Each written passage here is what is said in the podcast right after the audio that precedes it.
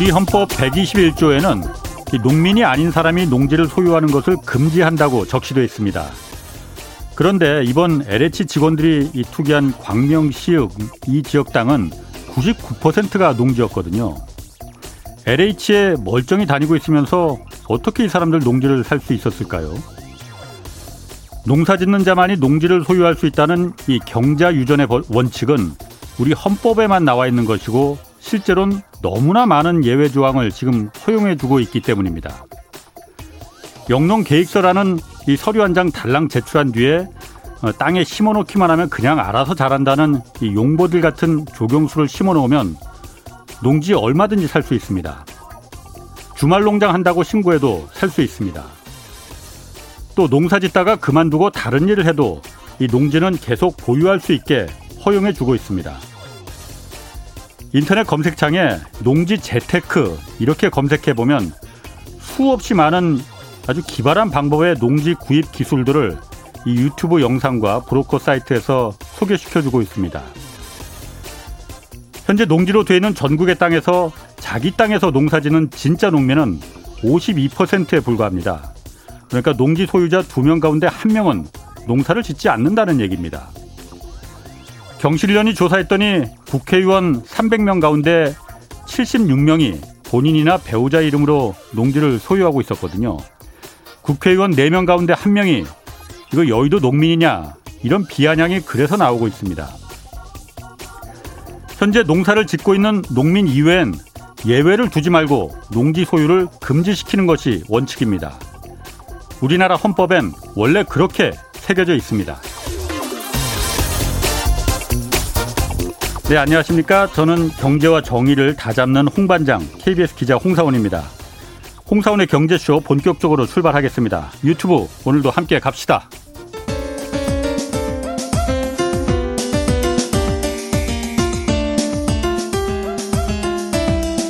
어려운 경제 이슈를 친절하게 풀어드립니다. 돈 되는 경제 정보를 발빠르게 전해드립니다. 예리하면서도 따뜻한 신사 이종우 이코노미스트의 원포인트 경제 레슨. 네, 원포인트 경제 레슨 시간입니다. 이종우 센터장 나오셨습니다. 안녕하세요. 예, 안녕하십니까. 예. 미국 그 10년 만기 국채 금리가 또 뛰었어요. 그러니까 뭐 1.6% 이렇게 지난주에 올라갈 때만 해도 야, 이거 너무 오르는 거냐 아니냐 했는데 예. 뭐1.75% 가까이까지 또 뛰었더라고요. 예, 그렇죠. 이게 저희가 이 미국 뭐 남의 나라 금리 얘기를 자꾸 얘기하는 게 어쨌든 예. 미국이라는 나라의 국채 금리가 아, 전 세계적으로 그러니까 특히 우리나라에도 이게 매우 그러니까 지금 중요한 영향을 미치고 있잖아요. 특히 그러니까 좀 올라가면은 안 좋은 쪽으로 영향을 미친다고 해서 관심이 많은 건데 예. 일단 미국 국채 금리가 이렇게 뭐 하늘 높은 줄 모르고 뛴다라는 표현이 맞는지 모르겠으나 예, 예. 이렇게 뛰는 이유가 있습니까? 일단 뭐 그 뛰는 거는 지금 판단하면 이거는 대세다라는 생각이 많이 듭니다. 예. 그러니까 그냥 이렇게 생각해 보면 굉장히 간단하다라는 생각이 드는데요. 작년도 코로나19가 발생을 하고 예. 세계 경제 모든 곳들이 다 요동을 쳐버렸지 않습니까? 예. 그리고 지금 한 1년 정도 지났는데요. 음. 거의 많은 지표들이 그 코로나19가 발생하기 이전 수준으로서 돌아온 상태입니다. 주가는 예. 그때보다도 훨씬 더 높아졌고요. 음. 그 다음에 그 경제 성장률도 작년도에 마이너스 된 것까지 에서 마이너스 된 거에다가 올해 상당폭 플러스가 되는 거를 감안해서 평균을 해보면 예. 이전에 상장해 그 성장했던 정도로서 돌아오는 음. 거거든요. 예. 그러면 거의 대부분의 지표들이 다 그 질병 이전 수준으로서 돌아가는 건데 음. 예, 금리만은 계속 낮은 상태를 유지한다라고 예. 하는 거는 있을 수가 없는 거거든요. 음, 음. 그렇기 때문에 이게 앞으로 보면 이제 금리가 그런 의미에서 계속해서 올라간다라고 봐야 될 것 같고요. 예. 그다음에 이제 지표면으로 우리가 보더라도 지금 미국 경제가 올해에 어, 연준이 얘기, 얘기하기로 6.5% 성장한다라고 얘기하지 않습니까? 그러니까 성장률을 높였어요. 예, 그렇죠. 어. 그 다음에 물가도 한 2% 조금 넘게 성, 그 올라간다라고 얘기하는데 예. 그러면 그 6% 성장과 2% 물가인 나라에서 음, 음. 그이 이 금리가 1%대 초반을 한다라고 하는 거는 음. 말이 안 되는 얘기인 거거든요. 예. 그러니까 그런 면에서 봤을 때도 일단 아무튼 뭐 금리가 올라가는 게 맞다라고 봐야 되고요. 음. 그 다음에 얼마 전에 바이든 행정부에서 드디어 이제 1조 9천억 달러의 그 부양책을 통과시켰지 예, 않습니까? 예, 예. 그리고 앞으로 남은 거를 보면 한 2조에서 3조 달러 정도 되는 인프라 투자가 한 4년 동안 계속될 거다. 그건 또 별개죠. 예, 예 별개로 예. 이렇게 그걸 합니다. 1조 9천억 달러의 경기 부양 대책이 한 번에 통과된 건 그 한국 전쟁이 발발하고는 처음인 겁니다. 예. 그러니까 그렇게 많은 그 경기 부양 대책에 돈을 쏟아 부으려면 뭐 물론 그 세금을 많이 거두면 되죠. 근데 음. 지금 뭐 세금을 많이 거둘 수 있는 처지도 아니니까 네. 그렇게 되면 자연적으로 국채를 많이 발행할 수밖에 없거든요. 예. 그러니까 시, 미국의 시장이 아무리 뭐 크고 어쩌다고 하더라도 어, 그 한계가 있는 시장에서 계속해서 채권 물량을 공급을 하게 되면 예. 당연히 채권 가격은 떨어질 수밖에 없는 거고요. 예. 채권 가격이 떨어지게 되면 당연히 금리는 올라갈 수밖에 없는 수익률이. 거죠. 예, 예. 그런 면에서 봤을 때는 지금의 금리가 올라가는 건 당연하다라고 봐야 되는 거거든요. 음. 근데 이제 최근에 문제가 되는 건 뭐냐면 이런 이제 금리가 상승하고 하는 것들을 연준이 대세다라고 인정을 하면 되는데 예. 연준이 계속해서 그거를 인정하지 않고 있는 상태인 거죠. 기, 준금리를 안 올리겠다고 말하는 거 예, 그거 그렇죠. 말씀하시는 예, 예. 거예요? 그렇게 예, 되다 예. 보니까 이제 어떤 일이 계속 발생하냐면 연준이 뭔가 아무튼 그 시중금리가 올라가고 이러면 이게 문제가 있는 거고 우리는 뭐 어 그 금리를 안 올리는 정책을 계속할 거고 이런 얘기를 해서 예. 시장을 좀 진정시키겠다고 나오면 그 다음날 필히 주가가 떨어지고 금리가 예. 크게 올라가고 예. 이러는 형태가 나옵니다. 그 1월 달에도 그랬고 2월 달에도 두 번이나 그랬거든요. 음. 그러니까 이번에 이제 3월 달에 FOMC 회의가 열리고 예. 이그 뭐 회의 그 결과문을 발표하지 않습니까? 그때 나온 거를 보면 물론 이제 그 아주 건조하게 그 문구를 만들었지만 그 내부적으로 보면 연준이 정말 화가 나서 우리는 질러버리겠다라는 형태로서 갔던 거였거든요. 어. 굉장히 세게 어딩을 쓰면서 예. 우리가 뭐 금리를 언제까지 안 올릴 거고 그다음에 뭐 이런저런 일이 있으나 예. 어 그건 문제가 없다. 뭐 이런 얘기를 많이 하지 않습니까? 그러니까 그, 그 경제적으로 경제 이론적으로 봤을 때 가장 음. 대표적인 것이 실업률이 굉장히 낮아지면 물가가 올라간다라고 예, 예. 이런 그건데 이거는 불변의 진리다라고들 많이 얘기하는데 그러니까 고용이 늘어나면은 임금이 지급되니까 예, 물가가 그렇죠. 당연히 올라간다. 예, 예. 그런데 예. 연준에서 발표할 때 뭐냐면 그건 옛날 얘기고 음. 지금은 그 관계가 꼭 그 성립이 된다라고 하는 그 보장이 없다 이런 예. 얘기 그 하거든요. 여태까지 연준이 어떤 얘기를 하면서 경제 이론이 잘못된 거다라고 얘기를 하면서 막그 음. 핏대를 세워본 적이 없었습니다. 그러니까 이번 같은 경우에 보면 이제 그런 형태로서 나오고 있는 거거든요. 예. 그래서 이 그 이 시중 금리는 계속해서 오르는데 예. 이거를 이제 연준이 인정을 하지 않다 보니까 예. 계속해서 시장하고 마찰이 생길 수밖에 없는 거고 그런 어. 상태에서 연준이 계속해서 지금 딜레마에 빠지고 있는 그런 형태다라고 봐야 되는 거죠. 아니 그래서 저도 그러니까 미국의 그 장기 국채 금리가 우리한테도 직접적인 영향을 미치니까. 예, 그렇죠. 아, 연방 준비 제도의 그 입장을 믿고 싶은데 그러니까 예. 기준금리 우리 안 올릴 테니까 음. 우리 뒤통수 치지 않을 테니까 절대 우리를 믿어다오 말을 믿고 싶은데 굳이 미국이 그러니까 연방 준비 제도가 그러니까 기준금리를 올리지 않더라도 예. 시중 시장 금리를 갖다 올릴 수 있는 방법이 여러 가지가 있는 것 같더라고요. 예, 그렇죠. 이번에만 보더라도 예, 예. 어제 무슨 일이 있었냐면은 아, 미국의 여러 가지 이제 대형 은행들이 그 자기 자본 비율을 맞추는 게 있다면서요. 그러니까 예, 그렇죠. 다른 자산에 이제 국채 같은 걸 채권 같은 걸 자산을 매입할 때 예. 자기 자산 비율을 한 3%에서 5%까지 음. 맞추도록 하고 있었는데 예, 예, 예, 그렇습니다. 코로나 시기에 그걸 다 풀어줬다면서요. 예, 외적으로 그렇죠. 워낙 비상시기니까. 그런데 이번에 다시 그걸 옛날로 다시 돌아가라. 채권 살려면 국채 살려면은 자기 자본 비율이 일정 부분 맞춰야 된다. 예. 그러면은 더 이상 국채를 일반 은행들은 못 사는 못 거잖아요. 사는 거죠. 예, 예. 그러면은 그 연준이 연방준비제도가 기준금리를 안 올리나 하더라도 예. 일반 은행들이 채권을 살 수가 없는데 예. 당연히 금리가 올라가는 건 당연할 거 아니에요. 예, 그렇죠. 그거는 뒤통수 치는 거 아니에요? 예, 그 어. 말씀하신 게 이제 SLR, SLR이라고 예, 예. 보완적 레버리지 비율이라고 얘기하거든요. 이거는 예. 이제 뭐냐면 그 금융위기가 났을 때에 예. 금융위기가 왜 났을까라고 그 그걸 해보면 당연히 이제 금융기관들이 예. 과다하게 부채를 일으켜주고 했던 거지 않습니까? 그 네네. 그 부채는 그 은행 입장에서 봤을 땐 본인들의 자산이거든요. 네. 그러니까 이렇게 자산을 이런 형태로서 많이 늘리다가 보니까 음. 이게 문제가 생겨서 위기가 발생했다라고 하니까 예. 이거를 어떤 형태로서 규제를 하냐면 자산이 늘어나게 되면 그만큼 자기 자본을 확충해라 라는 예. 겁니다. 그래서 예. 자산의 3% 정도의 자본을 꼭 갖고 있어야 된다라고 아. 하는 거거든요. 예. 근데 이제 그렇게 해서 통제를 했었는데 예. 작년도에 코로나19가 발생하고 하다 보니까 이게 미국에서 이제 국채를 발행을 해가지고 음. 그걸 시장에다 풀게 되면 금리가 올라가고 이런 형태가 되니까 음. 그 어떤 걸 하냐면 이거를 이제 은행들한테 그냥 그 떠안기게 되는 거죠. 그러면 연준이 다 살 수 없으니까. 그렇죠. 예, 예, 예. 그러면 은행들 입장에서 봤을 때는 이거를 사면 우리 자본을 확충해야 되는데 예. 자본을 확충하려면 증자를 한다든지 뭐 이렇게 해야 되는데 그게 뭐 음. 쉬운 일이 아니지 않습니까? 그렇죠. 그러니까 이제 어, 은행들은 그, 안 산 안산 예, 못그 산다고 하겠네. 입장에서 그래 네. 그러면 예. 그 SLR 그를 한시적으로 우리가 어, 한도를 그 적용을 안 해주겠다 이렇게 된 겁니다. 음. 그래서 이제 그게 1년 한시가 예, 지난 거거든요. 예. 그래서 그걸 원래 이제 뭐 연장을 해주냐 안 해주냐 뭐 이렇게 했는데 이제 연장을 안 해줘 버리게 된 음. 건데요. 음. 이게 그 안 해주는 것이 어떻게 보면 당연하다라고 봐야 되는 거죠. 왜냐하면 앞에서 이제 말씀드렸던 음. 것처럼 경제 모든 부분들이 다 정상이 됐는데 예. 이거는 굉장히 예외적인 형태인 거지 않습니까? 음. 그 예외적인 거를 계속해서 인정해 준다라고 하면 원래 만들었던 제도의 취지 자체가 없어져 버리는 게 되잖아요. 그러니까 이제 연준 입장에서는 그러면 과, 그 우리가 그 원래 원칙을 세웠던 그걸로 돌아가겠다라고 하는 게 나온 거거든요. 자, 그러면 당장에 어떤 일이 발생하냐면 은행들은 새로 국채를 살 수도 없을 뿐만 아니라 작년도에 사놨던 국채나 이런 것들이 이미 자기 자산 비율을 넘어가 버리는 형태가 되면 그거를 시장에다 내다 팔아버려야 되는 거잖아요. 예.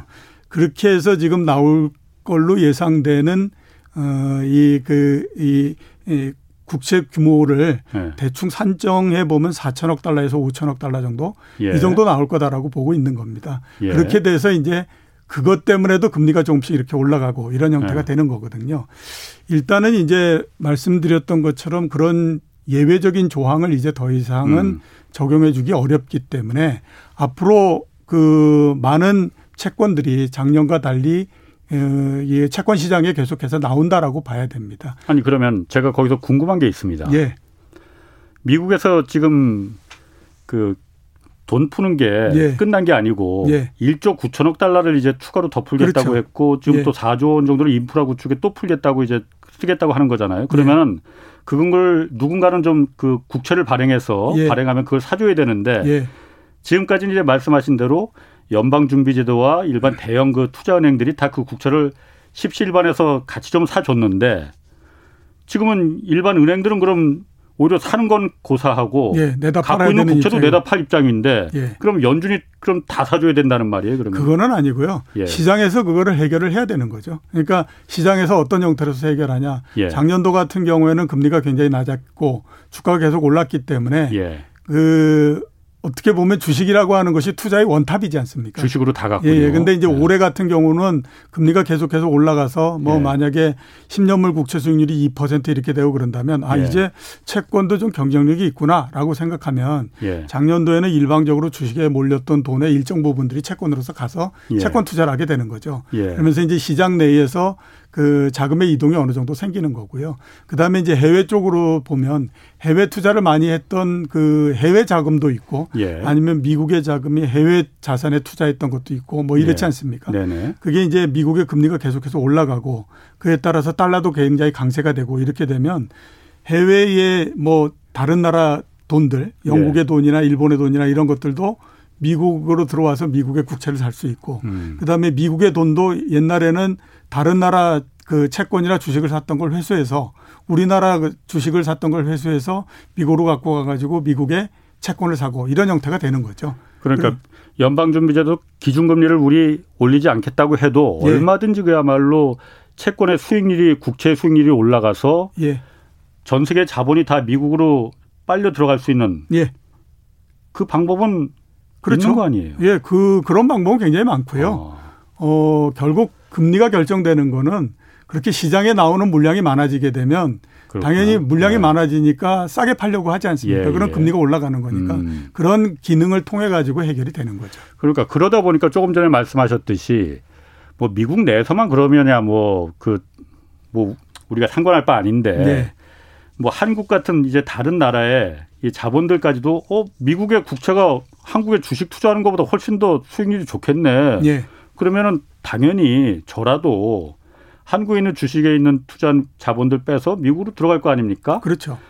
그러다 보니까 오늘도 당장 뭐 이제 신흥국들 이머징 국가들이라고 하죠. 예. 여기서 이제 금리를 굉장히 막 올리는 뭐 브라질, 예. 터키, 러시아 예. 올리고 있단 말이에요. 예, 그렇죠. 이 부분이 당, 당장 이제 우리가 이제 우리도 걱정이고 예. 이 신흥국들은 금리를 올리게 되면은 일단 올릴 수밖에 없는 거죠. 예, 왜 그렇죠. 올릴 수밖에 없는지부터 간단하게 좀 설명해 주세요. 우선은 이제 뭐 앞에서 말씀드렸던 것처럼 미국의 이제 금리가 계속해서 올라가면 예. 이 만약에 미국의 금리가 한 4%가 되고 예. 브라질 금리가 한 2%가 된다. 예. 그러면 브라질에 투자해 있던 자금들은 거의 빠져서 미국으로 막 가고 난리가 나지 않습니까? 당연히 그렇겠죠. 네, 그러니까 그런 거를 막기 위해서도 음. 금리를 올려야 되는 부분이 네네. 있고요. 두 번째는 보면 물가가 올라가기 때문에도 올려야 되는 부분이 있죠. 예. 그러니까 작년도 같은 경우에 미국을 비롯해서 특히 미국이 굉장히 많은 돈을 세상에다 내다 풀어버린 형태가 됐지 않습니까? 네네.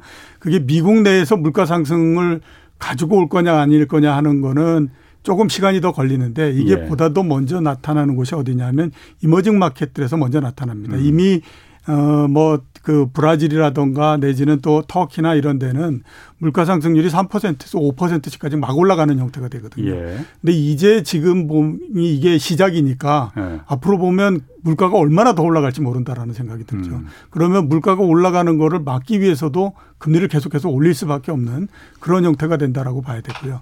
거기에다가 또 어, 유가도 올라가고 그러면서 원자재 가격이 굉장히 많이 상승하지 않습니까? 그러니까 예. 여기저기에서 막 그 인플레이에 관한 압력이 굉장히 높아지는 형태가 되다 보니까 그 신흥국들 입장에서는 지금은 이제 계속해서 금리를 올릴 수밖에 없는 거고 만약에 그렇지 않는 상태에서 자금이 빠져나가고 이런 형태가 되면 그건 이제 외환위기가 돼버리는 거잖아요. 음. 그러니까 그거를 막기 위해서도 계속해서 금리를 올릴 수밖에 없는 거거든요. 그래서 지금 그, 이 브라질 같은 경우가 2%에서 2.75%로 올리고 막 했지만 이거는 이제 시작을 한 거고요. 예. 앞으로 보면 꾸준히 계속해서 금리를 올릴 뿐만 아니라 금리를 올리는 쪽에 참가하는 나라들이 굉장히 많이 늘어날 가능성이 높다. 늘어날 예. 거다. 예, 이렇게 볼 수밖에 없는 거죠. 우리도 해당됩니까 그러면? 예, 제가 봤을 때는 우리도 마찬가지고요. 그 다음에 그 중국도 마찬가지고. 예. 우리 같은 경우에는 아마 2분기 정도서부터 금리를 인상할 수 있는 거 아니냐라고 하는 얘기가 조금씩 나오기 시작할 거고 하반기 되면 2분기면 얼마 남지도 않았는데. 예, 얼마 남지도 않았죠. 네. 그다음에 하반기 정도 되면 금리를 인상해야 되는 거 아니냐라고 하는 얘기가 제법 제가 봤을 때는 진지하게 대두가 될 거다라는 생각이 듭니다. 그러니까 그런 전례도 있습니다. 음, 음. 그 금융위기가 나고 금리를 굉장히 많이 내리지 않았습니까? 예. 그때 이제 미국이 기준금리를 0.25%까지 내렸는데 네. 미국은 그렇게 내린 0.25%의 금리를 언제까지 갖고 가냐면요. 2015년 12월까지 갖고 갑니다. 근데 우리나라 같은 경우는 어떻게 했냐면 2010년도서부터 금리를 올리기 시작합니다. 음. 그러니까 미국이 금리를 안 올렸는데 5년 전에 이미 우리나라는 금리를 올리기 시작한 거죠. 예. 2%가 그 당시에는 최저였거든요. 음. 거기서부터 올리기 시작해서 3.25%까지 올립니다. 그러니까 다섯 번 정도의 금리를 인상을 하거든요. 예. 중국도 마찬가지로 거의 우리하고 비슷하게 음. 올렸기 때문에 과거에 미국이 금리를 안 올린다고 하더라도 우리가 금리를 올렸던 전력이 있어서 이게 꼭 뭐 그 금리를 안 올린다 이렇게 볼 수는 없는 거고요. 금리를 올리느냐 마느냐 하는 것들에 대한 그 판단은 제가 봤을 때 물론 물가 이런 것도 있지만 그거보다는 우리나라나 어 중국 같은 경우에 보다 더 결정할 수 있는 가장 큰 그 변수는 자산 가격입니다. 그러니까 부동산 가격이 어떻게 되느냐 이거에 따라서 이제 음. 그 결정을 할 가능성이 굉장히 높다라고 봐야 되거든요. 중국은 지금 부동산 가격이 굉장히 많이 올라가서 상당히 지금 뭐 골치가 아픈 상태입니다. 예. 작년도 같은 경우에 공식적으로 8% 넘게 상승을 했는데 실제적으로는 그보다 훨씬 더 많이 상승을 했을 거라고 지금 보고 있거든요. 예. 그런 상태이기 때문에 이거를 통제를 하기 위해서는 그 금리 인상이 불가피하다라고 보고 있는 거고요. 어, 그래서 지금 중국 같은 경우에는 계속해서 긴축적으로 어, 이 그 포인트를 계속 맞춰가고 있는 상태이거든요. 음. 아마 그래서 하반기 정도에는 금리 인상에 대한 얘기가 나올 걸로 보이고요. 우리나라 금, 기준금리가 지금 0.5%입니다.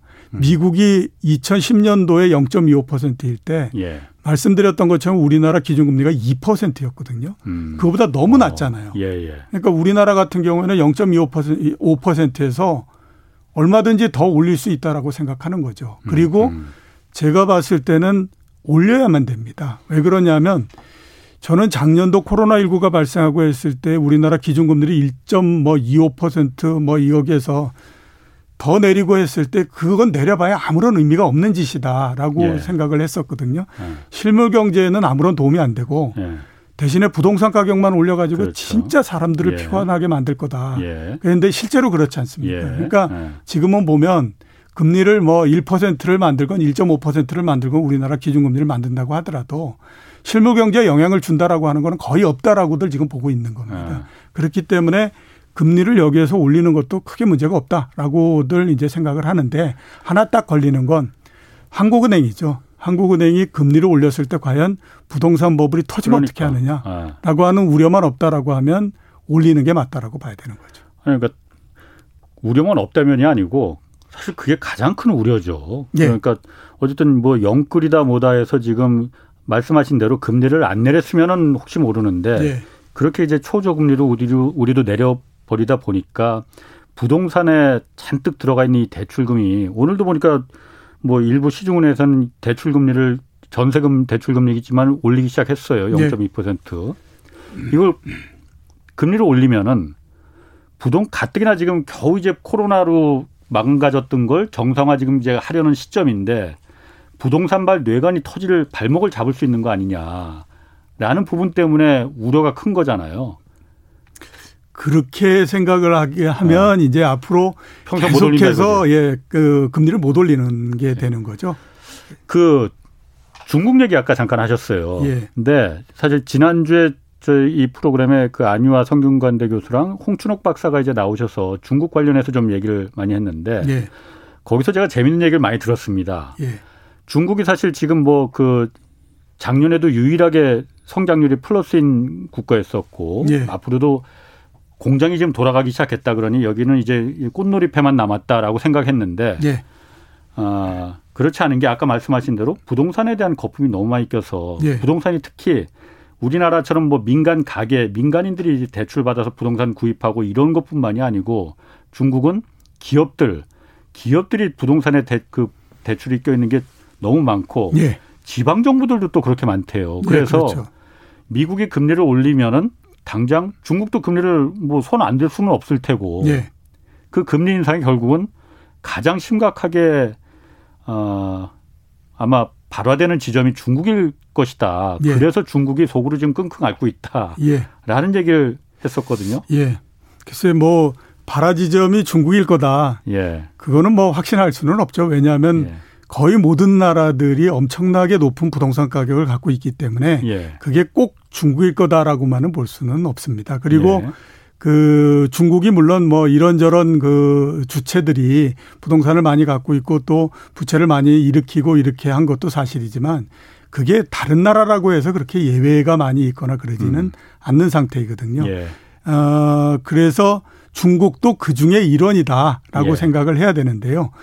중국 같은 경우에는 다른 나라보다도 조금 올해에 아 이게 좀 더 어려운 부분일 수도 있다라고 생각하는 부분 그 봐야 되는 거는 예. 다른 나라 같은 경우는 작년도에 큰 폭의 마이너스 성장을 기록을 음. 했지 않습니까? 예, 예. 근데 중국 같은 경우에는 그래도 한 3, 4% 정도의 플러스 성장을 했거든요. 예. 그 얘기는 뭐냐면 기저 효과가 다른 나라보다는 훨씬 더 약하다라고 하는 네네. 얘기입니다. 음. 그래서 대충 지금 시장에서 예상으로는 중국이 2분기 성장률 이후에는 2분기 성장 음. 이후에는 계속해서 경제 성장의 모멘텀이 둔화될 거다라고 음. 보고 있는 상태이거든요. 예. 근데 이제 경기 경제 성장의 모멘텀 자체는 둔화되고 있는데 그 여러 가지 이유들 때문에 자산 가격을 막고 음. 이렇게 해야 된다라고 하는 것 때문에 그 긴축을 좀 더 강화하게 되면 음. 경기도 더 어려워질 뿐만 아니라 그 긴축을 강화하는 데 따른 영향력이 훨씬 더 커져서 자산 가격의 붕괴가 훨씬 더 빨리 일어날 수 있다라고 음. 하는 것들이 보다 더 큰 문제다라고 봐야 되는 거거든요. 음.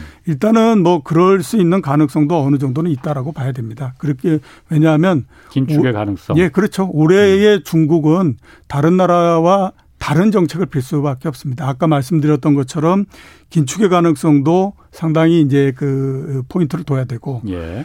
미국이나 다른 선진국 같은 경우는 여전히 경기 부양 대책 쪽에다가 포커스를 맞춰야 되는데 중국 같은 경우에는 경제 정상화 쪽에 포커스를 맞추는 그 형태입니다. 정상화. 예, 그렇죠. 그 정상화라고 하는 것이 앞에서 말씀하셨던 부동산 가격 이 아. 부분도 정상화에 들어가 있는 거죠.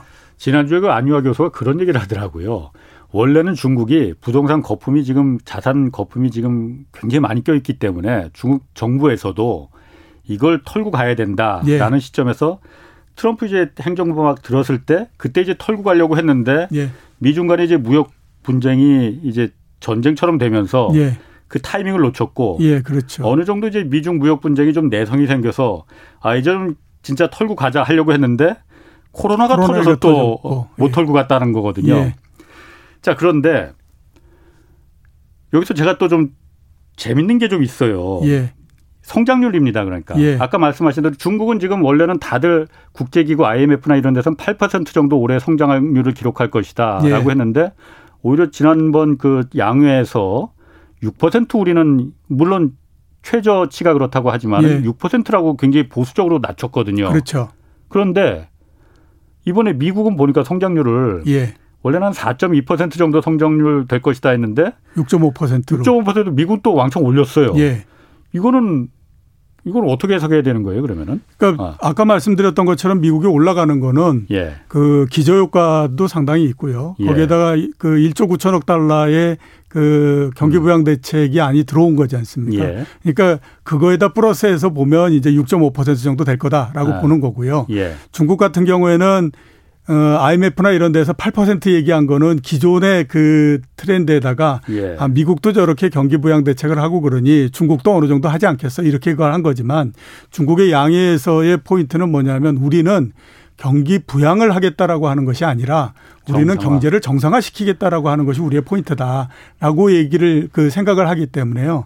굳이 8% 이렇게 우리 갖고 갈 필요 없다. 우리 음. 잠재 성장률이 5%의 중반이면 우리는 그냥 그 정도 내지 6% 음. 정도 성장만 하면 되는 거지 그 이상 우리가 무리할 필요가 없다라고 생각을 한다라고 했기 때문에 그 다른 그 분석 기관들이 생각하는 것보다도 훨씬 더 수치가 낮아지는 형태로서 가는 거죠. 음, 그러니까 그 안유아 교수나 지난주 홍춘욱 박사도 중국이 예상을 깨고 6% 성장률을 이제 그 제시한 거는 예. 중국의 이유가 깊은 이유 있는 고민이 그 숫자에 담겨 있는 거다 이렇게 해석을 해야 된다라고 이제 예 그 그렇죠 예예예 예, 예.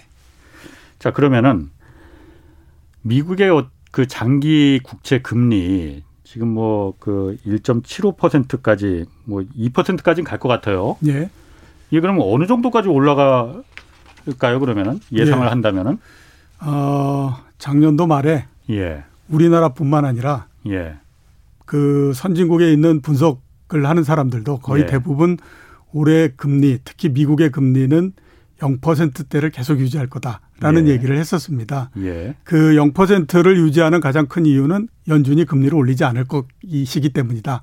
라는 얘기를 했었거든요. 그러니까 기준금리 아니면 시장금리? 기준금리를 올리지 않을 거기 아, 때문에 이제 그 시장금리도 안 오른다. 아니, 예, 시장금리도 그 벽에 맞춰서 어. 어. 막혀가지고 예. 올라가지 못할 거다라는 얘기를 했었습니다. 예, 예. 그러다가 1%를 넘어가니까 아. 한 1.2%가 벽이야라고 어. 얘기를 했거든요. 예. 근데 1.2% 넘어가니까 1.5%는 올해 내에 못 넘어갈 거야라는 얘기를 했습니다. 근데 음. 이미 1.5%를 넘어서 1.7%를 가고 막 이런 형태가 예. 되지 않습니까? 제가 봤을 때는 2% 넘는 거 어렵지 않습니다. 네. 음, 가, 가면 2.5%까지도 갈 수 있습니다.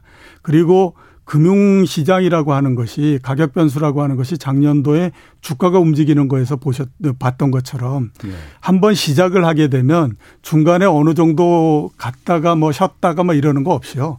그냥 자기가 가야 되는 숫자까지 그냥 밀어붙이는 그 속성을 갖고 있거든요. 그런 면에서 봤을 때는 2% 넘는 건 어렵지 않다라는 생각이 들어요. 예. 그리고 그냥 한번 생각해 보면 그렇습니다. 연준이 지금 올해의 미국 경제 성장률을 6.5% 얘기하지 않았습니까? 예. 그다음에 그 저 물가 상승이 2.2% 얘기했고요. 내년도 성장률은 3.3% 얘기했습니다. 물가도 예, 예. 2% 얘기를 했고요. 예. 그럼 내년 기준으로 보더라도 물가하고 성장률을 더하면 5%를 넘습니다. 음. 5%를 넘는 데에서 그 2% 정도 금 되는 그 금리는 음. 그렇게 높은 게 아니거든요. 예. 그런 면에서 봤을 때에 그건 뭐 문제 없다라고 봐야 되는 거고. 음. 그다음에 이제 그동안의 연준이 아주 우리가 포커스를 두고 있는 것은 정책에 가장 우리가 중요하게 생각하고 있는 변수는 물가가 아니다. 우리는 실업률을 굉장히 고용. 예, 고용을 네. 우리는 굉장히 중요하게 생각한다 이런 얘기를 하면 했거든요. 예. 근데 지금 연준이 올해 예상하고 있는 실업률이 4.5%입니다. 내년도가 3.9%거든요. 음. 그러면 4% 정도만 된다고 하더라도 이거는 완전 고용 상태에 들어가는 예. 거거든요. 예. 음. 그 2018년도에 완전 고용 상태다라고 얘기했을 때 그때가 이제 실업률이 3%대 중후반 정도였거든요. 음. 그때의 그 기준금리가 얼마냐면 2.5% 정도였고요. 음. 시장금리도 거의 한 3% 정도 이렇게 됐었습니다. 네. 그런 거 따져보면 지금 금리가 그렇게 뭐 올라간다고 해서 문제가 되거나 2%를 넘는다고 해서 문제가 되거나 뭐 이럴 만한 그 일이 없지 않습니까? 미국 내에서. 예, 그렇죠. 그런 면에서 봤을 때는 추가적으로 올라가는 거는 당연하다라고 봐야 되고요. 네. 그 다음에 2%를 넘고 하는 것도 어렵지 않다라고 봐야 됩니다. 네. 이게 100년 동안의 미국의 금리를 보면요. 미국의 금리는 한 세 번의 변곡점이 있었고 이번이 네 번째 변곡점입니다. 예. 1920년대에 그 금리가 굉장히 그 낮다가 올라와서 한 5% 정도까지 올라왔다가 그 다음에 대공황이니 뭐니 해서 쭉 내려가서 예. 1940년대에 2%대 초반 정도에서 바닥을 만들거든요. 음. 그리고 난 다음에 1980년도에 17%까지 올라갑니다. 어. 그리고 1980년을 기, 그, 그 최고점으로 해서 예. 금리가 연, 지금까지 40년 동안 내려온 겁니다. 음. 그리고 제가 봤을 때는 0.4% 작년도에 내려온 걸로 해서 예.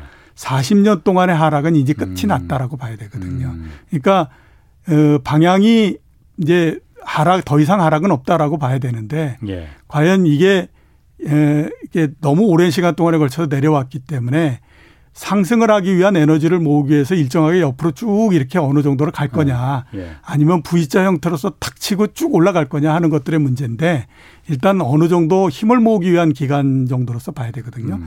근데 그 힘을 모으기 위한 기간 동안에 그 이 금리가 고점은 뭐 한 2.5% 어, 이제는 낮다고 하더라도 1.5%뭐 이 정도 내에서 머문다라고 봐야 되기 때문에 추가적으로 미국 금리가 올라가고 하는 거는 그렇게 이상한 것도 아니고 그다음에 어려울 것도 없다. 자연스러운 현상이라 이거죠. 예, 그렇죠. 그러면 아까 말씀하셨듯이 어, 지금 아까 그 미국의 실업률이 4.5% 정도인데 예. 한 3%대까지 지금 낮추겠다. 내년에 예, 그렇죠. 내년에 3.5%까지 예상되는 거 아니에요? 예. 4% 정도면 완전 고용인데. 예, 예. 그러면 물가를 끌어올리는 가장 그, 그 중요한 팩터 중에 하나가 임금이잖아요. 예. 그럼 실업률이 그렇게 낮아지면 고용률이 높아진다는 얘기인데 예. 그럼 완전 고용 이상을 지금 그 목표로 한다면은 예. 물가가 그럼 더 올라가고 그럼 자연스럽게 금리도 더 지금 예상했던 것보다 더 올라가고 그럴 가능성은 없는 거예요. 이제 그 시장에서는 예. 경제 변수들의 관계를 봤을 때 예. 이게 금리가 올라가는 건 당연한 거고 예. 그렇기 때문에 기준금리도 올려야 되는 건 당연한 건데 예. 왜 연준은 그거를 인정하지 않는 거냐. 예. 그렇게 이제 생각을 하고 있는 거죠. 예. 그러니까 최근처럼 연준의 말이 아까 제가 말씀드렸던 것처럼 말하면 그 다음 날서부터 음. 다른 형태로서 계속 움직이는 게 지금 이런 딜레마 때문에 그런 거거든요. 예. 그러니까 연준이 그런 관계를 어, 그 어, 인정을 해서 아 이게 금리가 우리가 올라갈 수 있다라고 한 상황에 따라서 금리의 정책을 바꾸겠습니다라고 얘기하면 괜찮을 텐데 음. 그게 아니라 계속 뭐 옛날에 얘기했던 네. 2023년도까지 금리를 올리지 않겠다 그렇죠. 이렇게 얘기를 하니까 시장에서는 보면 여러 경제 변수를 봤을 때 당연히 네. 금리가 올라가고 기준금리가 올려야 되는 건 당연한 건데 저런 얘기를 계속하니 네. 저러다가 언제 갑자기 금리를 올려버리는 거 아니야? 라고 네. 하는 이제 걱정을 하게 되는 거죠. 과거에 혹시 그런 사례는 없었어요? 안 올린다고 했다가 올린 경우는? 물론 그런 사례가 그렇게 많지는 않은데요. 아, 있긴 있었어요? 예, 예. 많지는. 그러니까 못 믿는 거네. 그렇죠. 그, 어. 그래서. 그러니까 그, 이 주식시장 월가도 마찬가지고 예. 그 사람들도 경제학을 배우고 경, 계속 그거를 그 여태까지 분석에 틀러서 그 써왔던 사람들이지 않습니까? 예. 그러면 음. 아주 기본적인 경제의 형태는 다 알고 있거든요. 예. 근데 지금 이제 연준이 얘기하는 것 자체는 그건 경제적인 관계에서 봤을 때 그건 모순이야라는 음. 생각을 하고 있는 거죠. 그렇군요. 그 미국은 사실 지금 굉장히 어, 표현이 이게 맞는지 모르겠으나 제가 봤을 때는 좀 좀 희망에 들떠 있는 것 같은 음, 뭐 누구는 그걸 골디락스 시대라고 하더라고요. 예. 골디락스라는 게 그러니까 어, 성장률도 이렇게 좋은데 예. 물가 인상은 굉장히 낮고 그 올라가지 않는 거. 예. 이 상태를 지금 그 전망한다고 하더라고요. 예. 그러니까 성장률도 4.2%에서 6.5%로 한 2% 포인트 이상 그냥 그 좋게 지금 수정한 거잖아요. 예, 그렇죠. 이런 전망이 나오는 그 이유는 일단 뭐 경제 성장이 굉장히 높 높을 거다라고 전망하는 건 여러 번 말씀드렸지만 기저효과 쪽, 아, 아. 그 다음에 이제 경제 그 부양 대 경기 부양 대책, 예. 뭐그 이런 쪽에 이제 포커스를 두고 있는 거고요. 예. 거기에다가 미국의 잠재 성장률이 2%대니 잠재 성장률 정도만 돌아온다고 하더라도 올해는 상당폭 경제 성장을 할 수 있다. 그렇군요. 이렇게 이제 보고 있는 거고요. 골디락스 이제 말씀을 네. 하셨으니까 이제 말씀을 드려보면 너무 뜨겁지도 않고 너무 차갑지도 않은 경제 이런 걸 하는 건데 그거에 대한 그, 이 추억을 많이 갖고 있습니다. 1990년대에 어, 성장을 굉장히 많이 한다라고 생각을 했었는데 물가가 그렇게 높지 않았어요. 예. 그러니까 뭐 성장률은 3% 4% 이렇게 하는데 물가는 2%뭐 이런 정도로 하니까 그 당시에 어, 이게 이상하다 뭐 이런 얘기를 처음에 하다가 나중에는 아, 그래, 맞아. 라고 얘기하면서 그때의 경제를 이제 신경제라고 얘기를 많이 했었거든요. 음. new economy 얘기를 하면서 이렇게 되는 가장 큰 이유는 미국의 어, 그, 저, 이, 이, 이 생산성이 굉장히 높아지기 때문에 이렇게 된 거다라고 얘기를 하면서 음. 그래서 그 환상을 갖고 있는 겁니다. 골디락스 경제가 오게 되면 굉장히 좋다라고 그때 주가도 올라갔다면서요, 그러니까. 그때 주가가 굉장히 많이 올라갔죠. 음. 나스닥이 총 12배 올라갔고요. 그 9년 동안에 걸쳐서 S&P 500 어. 지수가 3.5배 올라갔습니다. 그때 그러면 어쨌든 기억을 갖고 있으니 예 이번도 이제 그렇게 어. 될 거다라고 그 하면서 얘기가 이제 봐라 내년도에 어. 3% 성장 이렇게 하는데 예. 올해 6%는 뭐 이런저런 이유 때문이다라고 하더라도 예. 내년도 3% 성장하는데 물가 상승, 상승률은 2%가 안 되잖아. 예. 그러니까 옛날에 그 형태야. 이제 이렇게 하면서 굉장히 기대를 많이 하는 거죠. 근데 음. 지, 지금 만약에 골디락스가 온다고 하더라도 지금 있는 골디락스와 90년대 골디락스는 성격이 굉장히 많이 다릅니다. 1990년대에는 그 미국 경제가 80년대에 20년간에 걸친 구조조정을 끝내고 막 이제 경기가 좋아지는 때였거든요. 예. 그러니까 에너지가 굉장히 강했을 뿐만 아니라 음, 음. 그때가 3차 산업혁명 때지 않습니까? 컴퓨터가 보급이 되고 그다음에 또 저 인터넷이 나오고 어, 핸드폰이 나오고 이러면서 예. 그게 미국을 중심으로 해서 진행이 된 음, 거거든요. 음. 그러니까 생산성이 굉장히 높게 아. 진행됐기 때문에 굉장히 좋은 형태의 경제였는데 예. 지금은 이제 그런 부분보다는 부양책에 의존하는 형태고 음. 금리 낮은 금리에 의존하는 형태고 그러니까 자기 스스로의 어떤 돌파력이나 이런 것들은 그렇게 강하지 않은 상태죠. 음. 그러니까 외형적으로 봤을 때에 어, 뭐 성장률이 한 뭐 2% 어느 정도 나오고 물가가 높지 않고 이런 형태가 된다고 하더라도 어, 과거하고는 상당히 다른 형태의 모습일 수밖에 없고 그렇게 되다 보니까 주가도 뭐 별로 그렇게 음. 과연 2000년대 아니 그 90년대만큼 되겠냐 이런 생각을 그 하는데 음. 이미 그 금융위기가 나고 2008년도 저점 대비해서 보면요. 예. 어, S&P 500이 이미 한 3.5배 넘게 올랐습니다. 그 다음에 그 나스닥 지수도 10배 넘게 상승을 했거든요. 그러니까 이제 그 2008년 그때 그렇죠. 예, 예. 그러니까 네. 지난 10몇 년 동안에 걸쳐서 경제가 외형상으로는 골디락스의 형태의 모양을 보였었지만 음. 그 내용면으로는 상당히 딸리는데 가격은 그만큼이 올라갔다라고 하는 거예요. 음. 그러니까 골디락스가 온다고 하더라도 과연 지금 우리가 월가에서 기대하고 막 네. 내년도 어떻게 되고 올해 이렇게 되니까 이렇게 될 거고 이런 것과 같이 될 수 있을 것인가 하는 거에 대해서는 아직까지도 확신을 못하는 상태입니다. 뭐 세 배, 다섯 배까지는 아니더라도 뭐 그 한 절반 정도까지는 갈 수 있는 거 아니냐 이렇게 기대를 할 수도 있겠네요. 예, 그렇죠. 그렇게 지금 기대를 하고 있다라고 봐야 되는 거죠. 그 문자가 몇 통 들어왔는데 4185님이 저도 저는 부동산도 직장도 뭐 하나 받쳐주는 게 없어서 아, 생계를 빚내서 살고 있어서 금리 올라가면 너무 힘들어집니다. 뭐 맞는 말입니다. 어. 또 디오게레스님이 이런 질문을 주셨네요. 금리가 올라갔을 때 예, 증시의 장기 전망 부탁합니다. 원래 통상적으로는 경제학적으로는 원래 금리가 올라가면은 예. 주식 시장은 그러니까 떨어지는, 떨어지는 게, 게, 맞죠. 맞는 예, 예. 거잖아요. 예, 떨어지는 게 맞는데 네. 그, 그동안에는 보면 금리도 오르고 주가도 오르고 이런 경우도 있었는데 예. 그거는 이제 금리가 올라가는 거는 경기가 좋을 때 올라가기 때문에 예. 그런 면에서 경기의 영향력이 금리의 악영향보다도 훨씬 더 커지기 때문에 두 개가 동시에 올라가는 거거든요. 예. 근데 이번 같은 경우에는 금리가 올라가는 거는 주식시장이 굉장히 안 좋은 부분입니다. 어, 시간이 굉장히 많이 지나서 한 뭐 1, 2년 후 정도, 2, 3년 후 정도 되면 또 모르지만 당장에는 상당히 안 좋은 영향을 줄 수밖에 없는데요. 그 그러니까 이유는 지금 그러니까 금리가 올라가는데도 주가가 올라가는 게 안 좋은 영향이다. 아니죠. 금리가 올라가는 것이 아. 주식 시장에 아. 안 좋은 영향을 아. 준다. 아. 예, 예, 예. 어, 특히 음. 한 올해 내에는 그렇다라고 봐야 되는 게 예. 작년도에 주가를 끌어올린 가장 큰 이유가 저금리와 유동성 공급이었기 때문에 예. 금리가 올라간다라고 하는 건 그 구조가 깨지는 거잖아요. 음. 그렇기 때문에 금리가 올라가는 거는 특히 올해 내에는 주식시장이 굉장히 안 좋은 영향을 준다 이렇게 봐야 됩니다. 올해에는 예.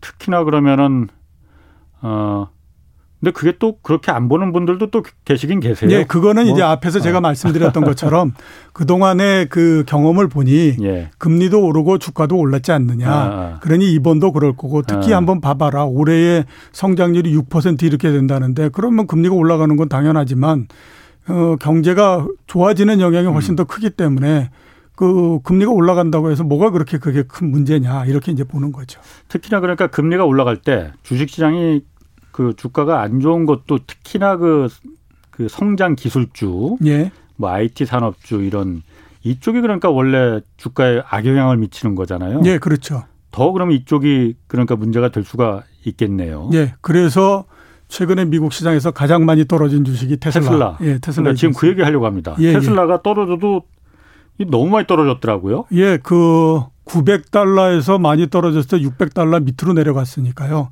33 아래로도 내려갔나요? 그렇죠. 아. 그랬다가 지금 회복돼서 650달러 정도 하고 네, 어제 있거든요. 654달러더라고요. 그러니까 거의 네. 보면 30% 정도 하락을 음. 한 거죠. 금리에 따른 영향도 상당히 있고요. 예. 그다음에 또 주가가 너무 과다하게 상승했던 부분들도 있습니다. 음. 최근에 그저그 뭐, 그, 어, 일론 머스크가 예. 어, 테슬라의 CEO인 일론 머스크가 아그 소송 걸리고 했거든요. 예. 그게 왜 그러냐면 작년도 5월 1일 날 예. 인제 트위터로 테슬라의 주가가 좀 너무 비싼 것 같다라고 얘기를 했어요. 음, 그때 음. 주가가 얼마냐면 150달러입니다. 아. 그러니까 CEO가 150달러가 비싸다고 했는데 그게 900달러까지 올라가서 예. 그때 얘기할 때 아 이게 100그 150달러 정도가 비싸다고 하니 주식을 팔았던 사람이 이게 도대체 어떻게 된 거냐. 900달러까지 올라갔으니. 음. 그래가지고 이제 막 얘기를 하고 있는 거거든요. 음. 그래서 이제 그한데 아마 그 금리가 오르는 영향도 있을 거고요. 예. 앞으로 보면 전기차에 대한 특히 또 테슬라에 대해서 예. 많은 얘기들이 있을 거기 때문에 주가가 반응을 하는 건데요. 지금 전 세계적으로 전기차가 850만 대 정도 됩니다. 예. 어, 승용차가 12억 대이거든요. 그러니까 음. 0.7% 정도 되고 예. 1년에 팔리는 승용차 중에서 전기차가 2% 정도 됩니다. 어, 2% 내에서 테슬라는 절대 강자인 거죠. 음. 근데 98%의 시장은 다른 내연 자동차 회사들이 그렇죠. 지배를 하고 있는 예. 거거든요. 예. 잠재적인 위험이 뭐냐면 98%에 있는 내연 자동차 회사들이 그냥 가만히 있겠냐라고 음. 하는 겁니다. 지금은 98% 시장이 너무 큰데 섣불리 일로 들어와야 할 이유가 뭐 있습니까? 네. 여기에서 빼먹을 수 있을 만큼 음. 빼먹고 전기차 시장이 10% 이상이 되면 그때 들어오면 된다라고 생각하는 거거든요. 예. 근데 그렇게 되면 테슬라는 과연 이게 견뎌낼 수 있겠느냐라고 하는 우려가 굉장히 많이 생기고 있는 상태이거든요. 이거를 견뎌낸다라고 생각하면 오케이를 하는 거고 그렇지 음. 않으면인데 그런 견뎌낸다라고 하는 거를 감안한다고 하더라도 주가가 너무 높다라고 하는 거죠. 음, 음. 이미 세계 일곱 개 유수한 내연 자동차 회사의 시가총액을 모두 더한 것보다 어, 테슬라가 큰데 네. 이게 도대체 지금 말이 되는 얘기냐 아, 아. 이렇게 이제 되는 거죠. 그래서 아. 지금서부터 본격적으로 시험대에 들어갔다. 이렇게 이제 볼 수가 있는 거죠. 테슬라 같은 경우는 또 중국에서 그러니까 또 이게 뭐 일각에서는 화웨이에 대한 그 미국의 제재처럼 중국의 뭐 소심한 보복이다 이렇게도 얘기하던데. 예, 예. 그러니까 관용차 군인하고 공무원들은 테슬라 차를 그 쓰지 못하도록 이렇게 했다면서요. 그러니까 예. 테슬라가 계속 도로 정보를 수집해서 예. 미국으로 빼돌리고 있으니 예, 예, 예. 이게 국가 안보에 매우 큰 위협이 될 수 있다라는 이제 이유를 든 것 같아요. 예. 그 부분이 어. 그런 면도 있지만 그거는 제가 봤을 때 그렇게 큰 부분은 아니고요. 아. 보다도 큰 부분은 앞에서 제가 말씀드렸던 것처럼 그런 큰 틀이 예. 어떻게 되느냐 하는 것에 대한 판단이 예. 지금까지는 일방적으로 아무튼 시장이 좋고 금리가 낮고 성장주들이 올라가다 보니까 일방적으로 테슬라가 모든 시장을 다 음. 지배한다라고 생각했지만 이제는 그런 것들이 이제 시험대에 들어가 있는 그런 거기 때문에 음. 그렇거든요. 그렇군요. IBM이 과거에 어떻게 됐느냐 하는 것들을 보면 음. 그 테슬라가 최악의 경우는 IBM 같이 될 수 있다 이런 얘기들을 합니다. 아. IBM이 1981년도에 처음으로 PC라고 하는 것들을 절대 강자 예, 세상에 내놨거든요. 예. 그리고 이제 뭐 마크 했었는데 지금 우리 PC라고 얘기하지 않습니까? 예, 예. 그게 원래는 퍼스널 컴퓨터라고 컴퓨터, 하는 예. 것이 이 IBM의 제품 이름이에요. 예. PC XP, 예. PC AT 이런 거였거든요.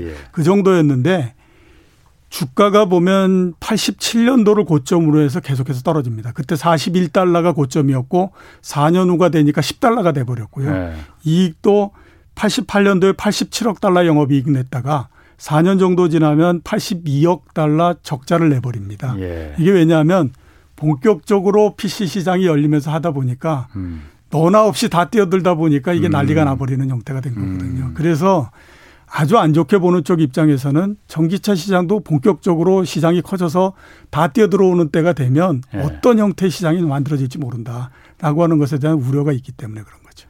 지금 뭐 IBM 얘기하니까 사실 제가 뭐 학교 다닐 때만 해도 IBM 하면은 정말 절대 강자였고 그렇죠. 저 기업이 오늘날의 이 위상이 될 줄은 정말 꿈에나 생각을 했겠습니까? 네. 그러니까 그때 뭐 농담처럼 하는 말이 IBM이 약자로 이미 버린 몸이다 했는데 네, 네. 지금 와서 보니까 진짜 이미 버린 몸이 돼버렸어요 예. IBM이 테슬라가 이제 그럴 가능성도 있다 이거죠. 네, 그렇죠. 그 가능성 자체를 아주 심각하게 보는 쪽에서는 그럴 가능성도 있다라고 보는 거죠. 그 테슬라도 테슬라지만은 국내에서는 지금 그래서 2차 전지 배터리 그 주가들이 오늘 다 떨어졌거든요. 예, 예, 그렇죠. 계속 떨어지고 있습니다, 실제로. 예, 이거 그, 앞으로 전망은 어떻게 되는 거예요? 그 지난주에 폭스바겐이 어 자체 생산 그 뭐 얘기를 각형, 하면서 어. 예, 각형 여러. 형님들 얘기 뭐 나와 나왔어요. 그렇죠. 그 있고 그 다음에 오늘은 보면 현대차도 그럴 가능성이 있다라고 하면서 이제 떨어지고 있는데요. 예. 글쎄요, 제가 봤을 때는 이거는 언젠가는 올 수밖에 없는 거였다라고 볼 수밖에 없습니다. 왜냐하면 음. 그 전기차에서 그 배터리라고 하는 거는 내연 자동차에서 기, 엔진과 거의 동일한 거거든요. 제일 비싸다면서요? 예, 그렇죠. 네. 그러면 엔진을 만들지 않고 세계적인 자동차 회사가 되겠다라고 하는 거는 그건 말도 안 되는 얘기지 않습니까? 그렇게 설명하니까 딱. 예, 그렇게 따지면 예, 예, 예. 배터리를 만들지 않고 전기차에서 세계적인 회사가 되겠다라고 하는 거는 말도 안 되는 얘기인 거예요. 그러네요. 그렇기 아. 때문에 전기차 회사들은 시간이 지나면 자체적으로 그 저 배터리를 생산할 수 있는 생산 시설을 갖출 수밖에 없는 거거든요. 예. 예 그런데 지금은 왜 안 됐냐면 앞에서 말씀드렸던 것처럼 시장이 2% 정도밖에 안 되기 때문에 굳이 그걸 들어가서 지금서부터 투자하고 뭐하고 해야 할 이유가 없다라고 보는 거예요. 알겠습니다. 아, 시간이 다 되세요. 오늘 여기까지 하겠습니다. 지금까지 이종우 센터장님 함께했습니다. 오늘 여기까지입니다. 저는 지금까지 경제와 정의를 다 잡는 홍반장 홍사원의 경제쇼였습니다.